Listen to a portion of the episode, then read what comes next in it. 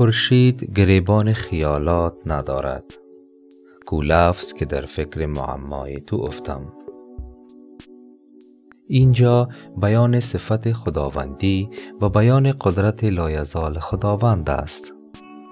انسان می تواند به قدرت ذات باری تعالی پی برده ولی تعمق در ذات او ناممکن است. در نمایش قدرت خداوند فکر کنید و در ذات او فکر نکنید. حدیث قدسی.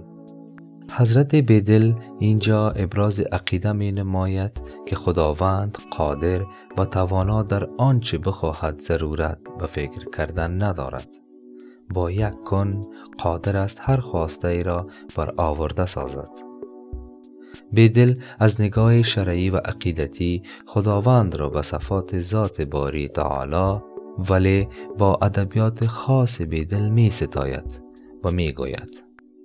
تو محتاج به عرض و نیاز دیگران و محتاج فکر کردن نیستی.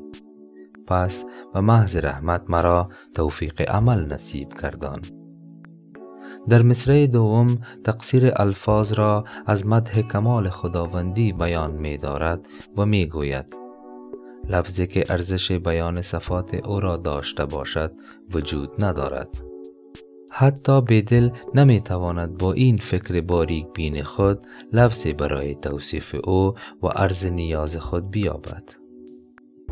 و زبان ساده ذات خداوندی با الفاظ محدود بشر درک نمی شود پس بهتر کار را از او بخواهیم و به خود او بسپاریم که چه می کند ما کار خیش را به خداوند کارساز بسپرده ایم تا کرم او چه می کند. و